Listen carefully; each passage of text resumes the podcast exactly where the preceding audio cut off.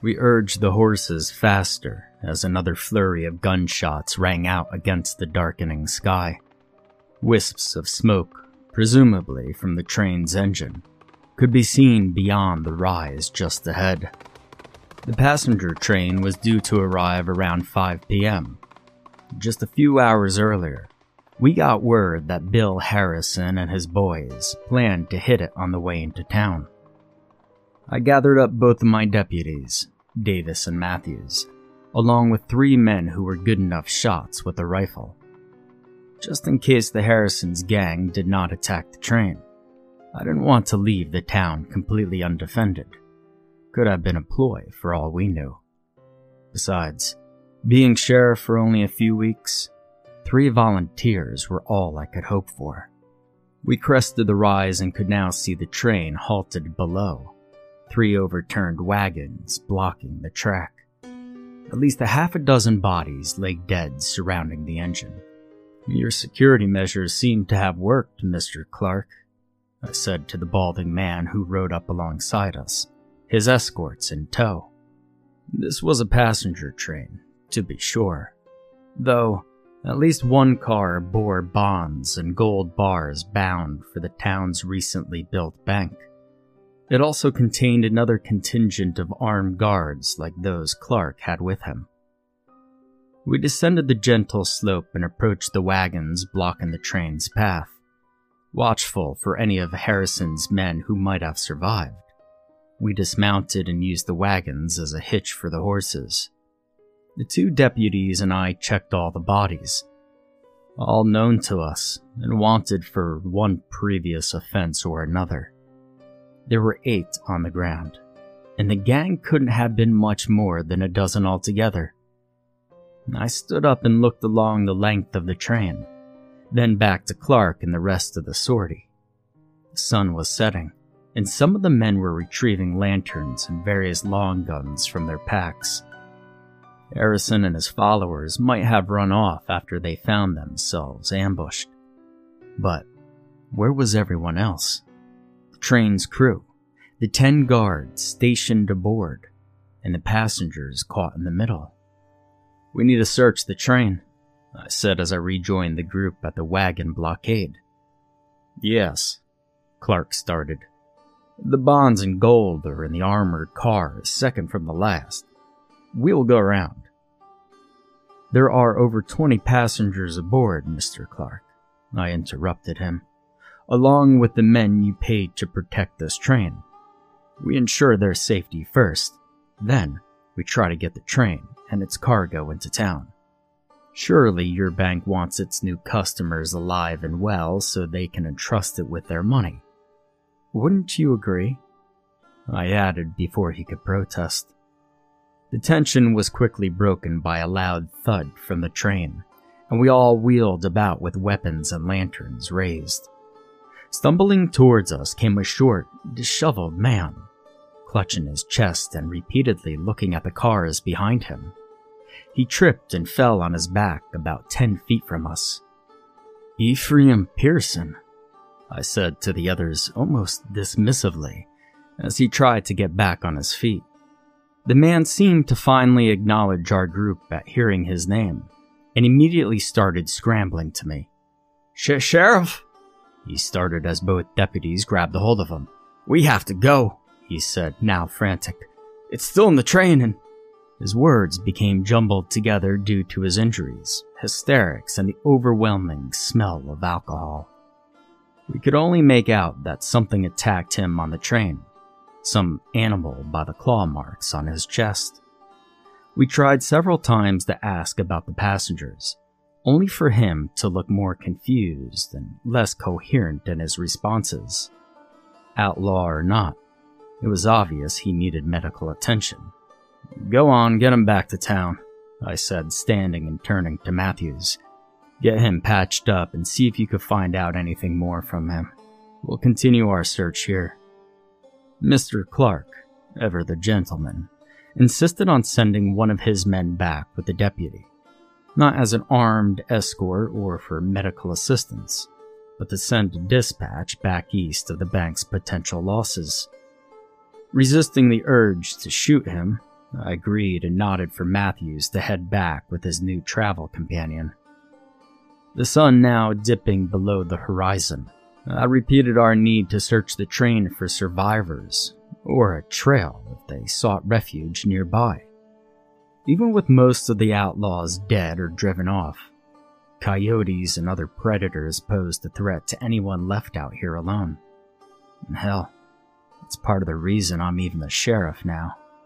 The town's previous top lawman stumbled too far outside the town limits on patrol one night a few weeks ago, drunk as usual, and traders found his remains the morning after, with the marks on Pearson's chest and his ramblings of a creature inside the train. It was reasonable to expect at least a few coyotes nearby. The ten of us split into three groups so that we could clear the train front to back. Three men would cover each side of the train, while the remaining four would go car to car, keeping the pace with the others. Deputy Davis and two of the volunteers took the left, while three of Clark's men took the right. Naturally, Clark insisted on being inside the train, along with his last remaining bodyguard, the third man from town. Dennis, I think, and me. Weapons in hand, we climbed up into the engine car to start the search. The smell of gunpowder was thick. A number of spent cartridges littered the floor and ground surrounding the locomotive. The men guarding the train had made short work of the gang's frontal assault. Finding nothing else and no sign of the engineer, we made our way to the door leading to the first passenger car. Noting the guard has his shotgun trained on it, I swung the door open. It was empty. I glanced at the others, and we made our way inside. A few of the car's lamps were lit, as the train was scheduled to arrive around dusk. There was nothing else in the car no bags, newspapers, or any sign people were traveling in this car at all. We moved forward, and I could see lights through the windows as the other two groups searched the outside. Occasionally, a lantern would drop below the window as they checked under the car. There was a scattered blood trail on the floor leading back the way we came. Must have been Pearson as he stumbled his way to safety before running into us. The door to the next car, however, was a much different story. Slightly ajar, we could see it was riddled with bullet holes and buckshot. We moved slowly now, not daring to call out to the victor and announce our presence though they likely already knew of our approach from the lanterns.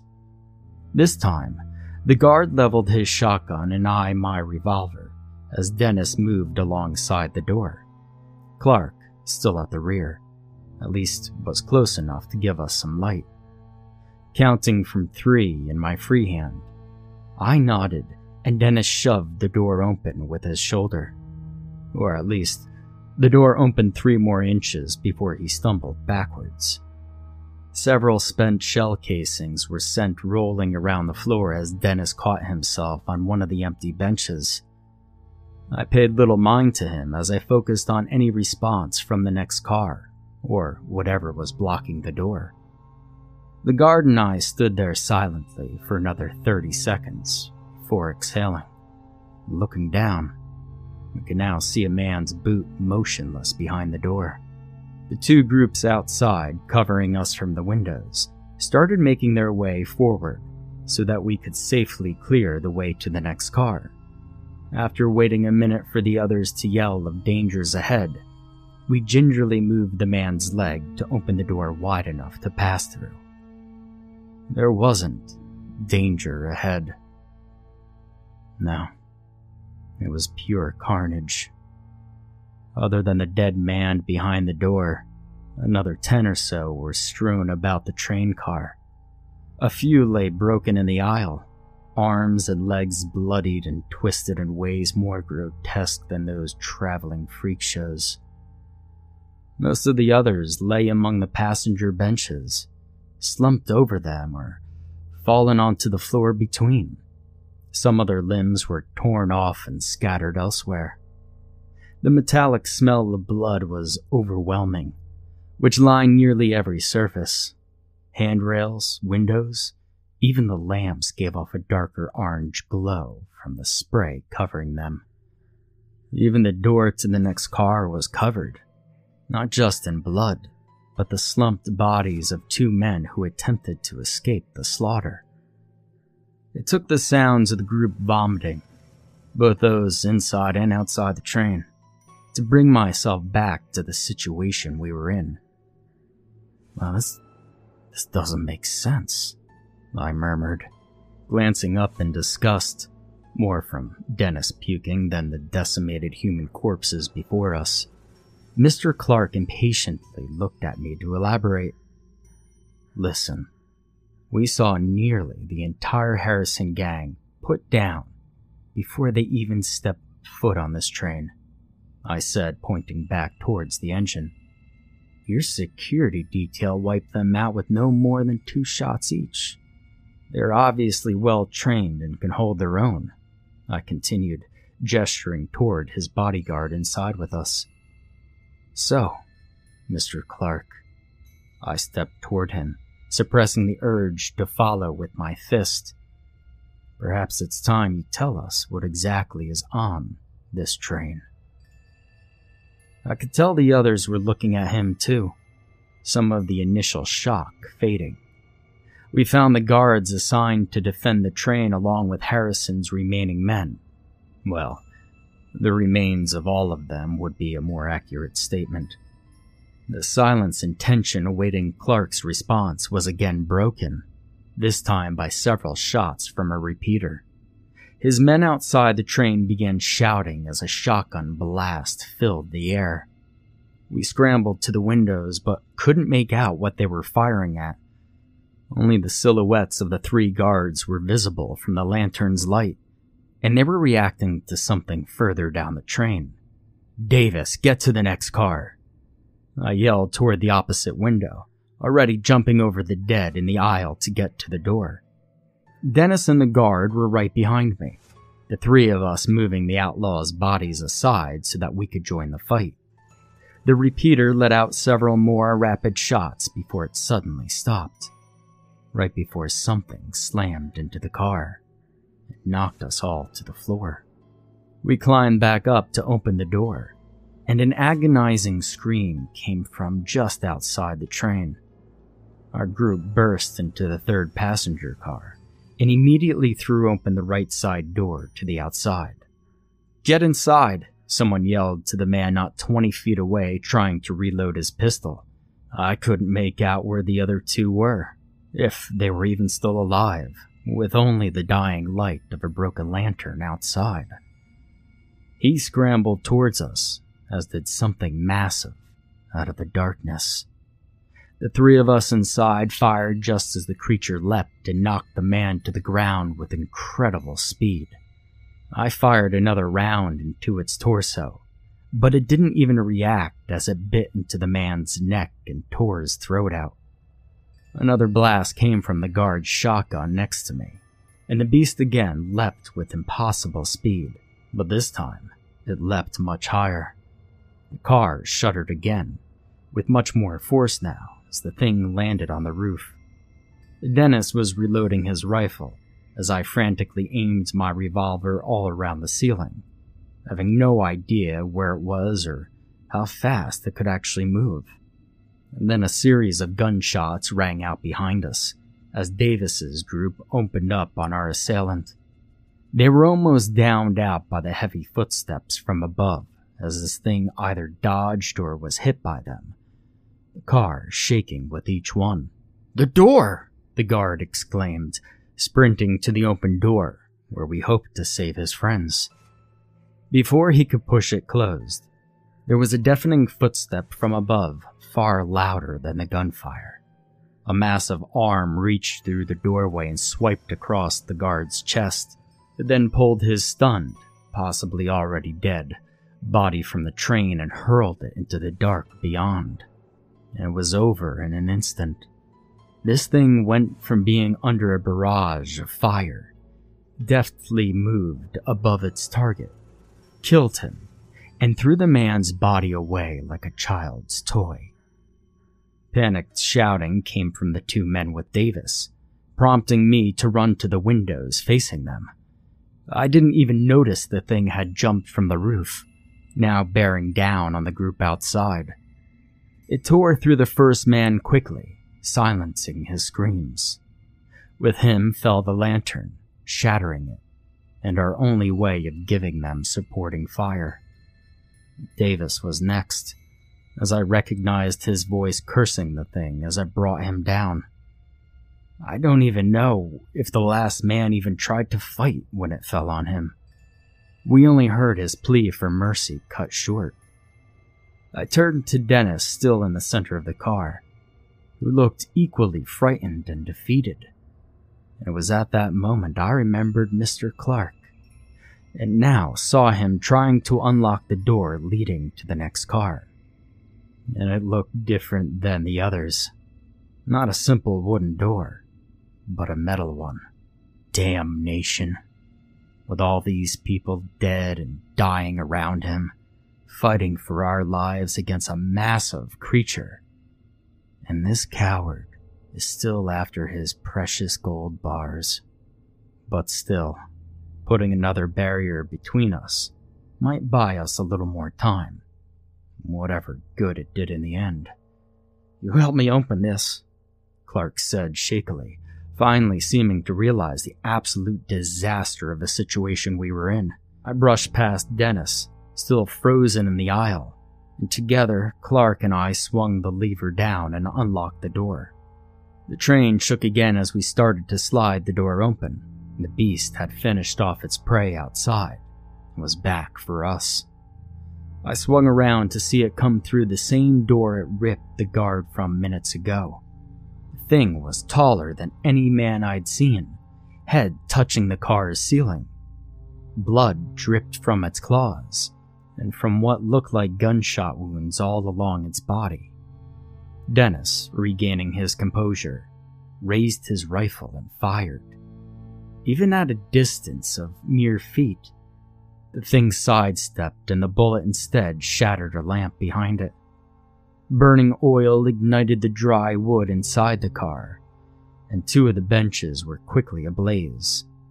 It was an image almost of hell itself, this massive creature surrounded by growing flames. Now in the light, I could see more of its features. Was it smiling?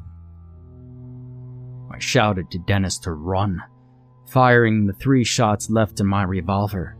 Swearing, I watched as the thing grabbed him before he could even turn around. Clark called my name from the door. I turned and sprinted inside as Dennis cried out in terror, pain, and above all, fear. Well, we slid the metal door shut behind us and engaged the lock, but the man's death could be heard all the same. I then collapsed against the wall, breathless, barely noticing from the cold surface that the entire inside of the armored car was encased in metal. Clark, the urgency seemingly gone from his step, was inspecting the numerous crates, folders, and other items. I stared incredulously, sighed, looked at the locked door next to me. That will hold long enough for us to ready the weapons to stop it, he said calmly, opening a crate. I don't even know how to describe the expression I gave him in response. Now, this car was built with the same material used for the ironclads during the war, and I assure you, it can't break. Now, hold on, Clark. What weapons to stop it? I interrupted. Did you not see the amount of fire we poured into that thing? Plus, however many shots your men got off before we arrived. We don't even know what it is we're. Now, Sheriff, I believe the creature outside is a werewolf. Clark responded. More importantly, we developed a weapon I have a high degree of certainty can kill it, he continued. There were reports of one a few towns away, and I hope to get this equipment into the new facility before the beast reached here. New facility? I said, frowning at the thought of the newly constructed bank. You didn't think to tell us any of this before sending two dozen men to their deaths? And if your weapon did work, how the hell is that thing still alive? Clark didn't answer, so I stood up to see what he claimed could possibly save us. Well, we found they have a weakness to a certain metal, he said as I approached. Bullets infused with this should have an effect within seconds, returning the creature to its natural form so it could be dispatched or captured. I started to respond, but knew the answer before asking. He never told the guards stationed on this train about the threat they faced, nor the retinue escorting them. He didn't give them any of the ammunition already on board. They didn't stand a chance. As if on cue, the floor shook as the creature, this werewolf, slammed into the metal door. The door, this car, are they? No. He looked at me as if I were a child.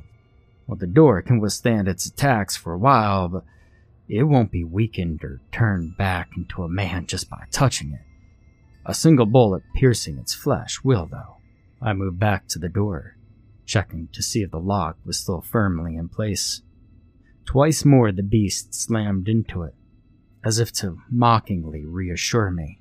Clark was clumsily loading a repeater, obviously not as experienced at using one for all his confidence in the ammunition. I told him to give me the gun once it was loaded, being far and beyond the better shot between the two of us. The man didn't protest, and handed me the rifle as he crouched next to the door. We had one shot at this. Well, maybe a few if I was quick enough.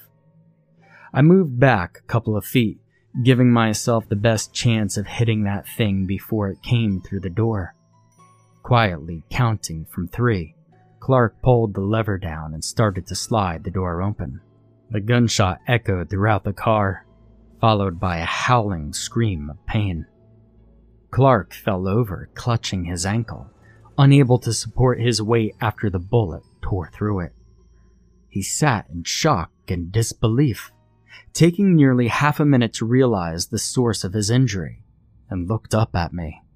I set the repeater on one of the unopened crates out of his reach.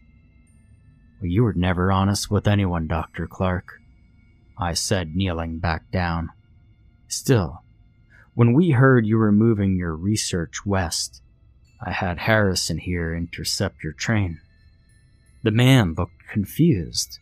Then, shuddering, he turned to see the outlaw, still in werewolf form, in the doorway. I almost give him credit for not screaming.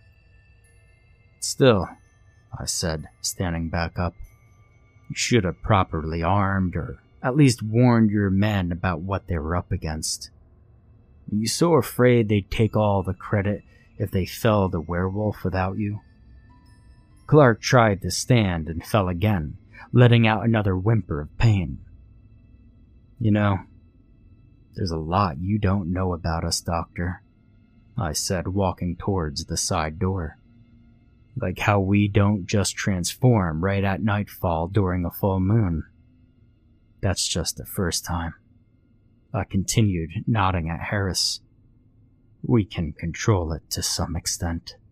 More will come, Clark said through gritted teeth, from anger and pain. I've sent dispatches to my superiors in the army. They'll soon know what happened on this train and how to stop your kind. I stopped, my hand resting on the lever to unlock the other door. Turning back to him, I responded. Yes, you sent him back with Deputy Matthews, did you not? I trust he escorted your man safely back into town.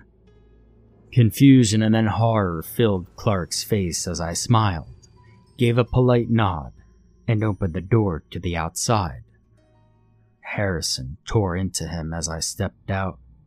The doctor's screams, much more satisfying and lasting far longer than those of the men earlier. I looked past the locomotive and overturned wagons toward the town beyond.